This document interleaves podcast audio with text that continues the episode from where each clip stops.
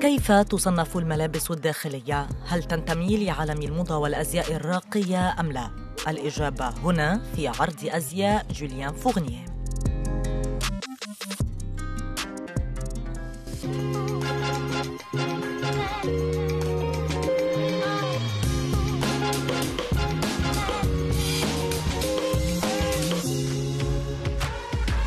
أي جزء يغطى وأي يكشف عنه؟ هذا السؤال لطالما حير مصممي الملابس الداخلية لكن الاهتمام حاليا يدور حول ضمان الشعور بالراحة الدليل في هذه المجموعة الجديدة الناتجة عن تعاون بين علامة ليفي الفرنسية والملهى الليلي الباريسي كريزي هورس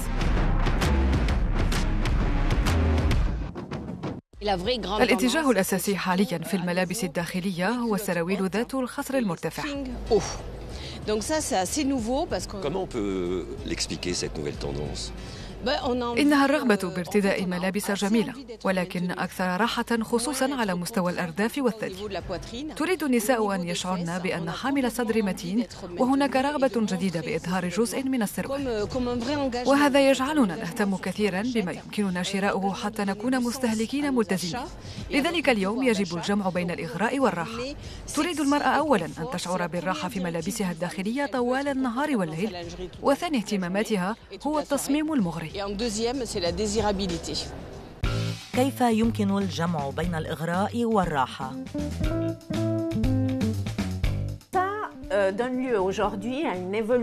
اهتمام المرأة بالشعور بالراحة أدى إلى ضرورة تطوير الأقمشة المخصصة لتصنيع الملابس الداخلية ولا سيما الدانتيل الذي أدمجت في أليافه مادة الليكرا.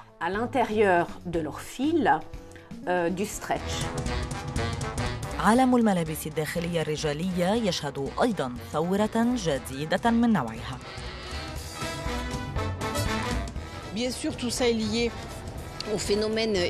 ظاهرة عدم الاكتراث بالنوع الجنسي أثرت بعالم تصميم الملابس الداخلية الرجالية وهو أمر جيد حقا لأنه يسمح للرجال بتحرير أنفسهم من الصور النمطية المفرطة في الرجولة كما يترك لهم المجال ليهتموا بالأنسجة الجديدة. اليوم يريد الرجال أيضا أن يكونوا أنيقين. بفضل شبكات التواصل الاجتماعي بات الرجال يريدون إعطاء صورة جديدة عنهم. صورة جمالية تجعلهم يشعرون بأنهم مرغوب مرغوب بهم واعتقد أنه من اللطيف أن يبدأ الرجال بالاهتمام بالجانب الأنثوي وأن تبدأ النساء بالبحث عن ملابس في خزانات الأزياء الرجالية. هذه العقلية الجديدة تطغى على العلامات التجارية حاليا. Intéressez-vous à tout ce genre de produits et ça accompagne évidemment ce développement de, de cette marque et de ce produit. Mais la notion de sexy, comment est-ce qu'on l'entend chez l'homme?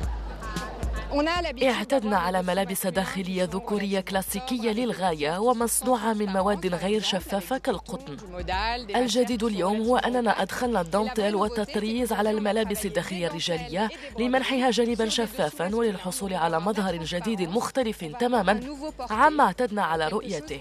هذا هو التغيير الحقيقي. لكن فيما يتعلق بالدعاية والإعلانات فلا تزال الملابس الداخلية الذكورية تكافح من أجل المساواة مع نظيرتها الأنثوية التي تواصل الرهان على إطفاء الإثارة الجنسية لجسد المرأة. فكرة تعمل المنظمات النسوية على تغييرها ومحاربة حصر جسد المرأة في دائرة الإغراء الجنسي. قبل سنوات حاولت علامة كندية للملابس الداخلية تعديل مفهوم الإغراء في إعلاناتها وتخيلت أن الملابس الداخلية يمكنها أيضا إنقاذ الأرواح. إثارة جنسية في خدمة الإسعافات الأولية. هذه العلامة فورنايت اختفت اليوم لكن بيوت أزياء أخرى تستكمل المشوار مثل العلامة البريطانية الجديدة Underdays.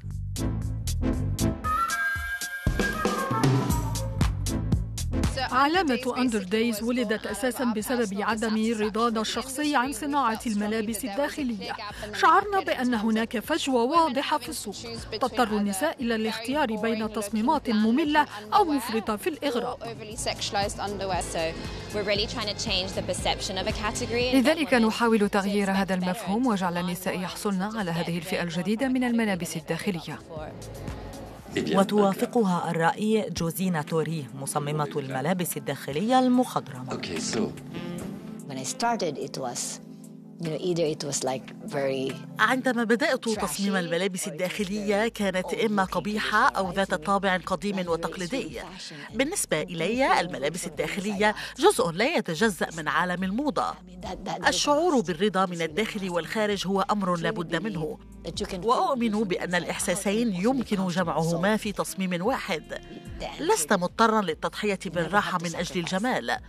ولهذا أنا فخورة جدا بملابسنا الداخلية ناتوري لأنها ساحرة ومريحة ولا بديل لعنصر عن الآخر. To me one doesn't have to be a substitute for the other right? No no compromise. تصميم الملابس الداخلية يعكس نظرة المجتمع لجسد المرأة والتي تتطور مع مرور الزمن.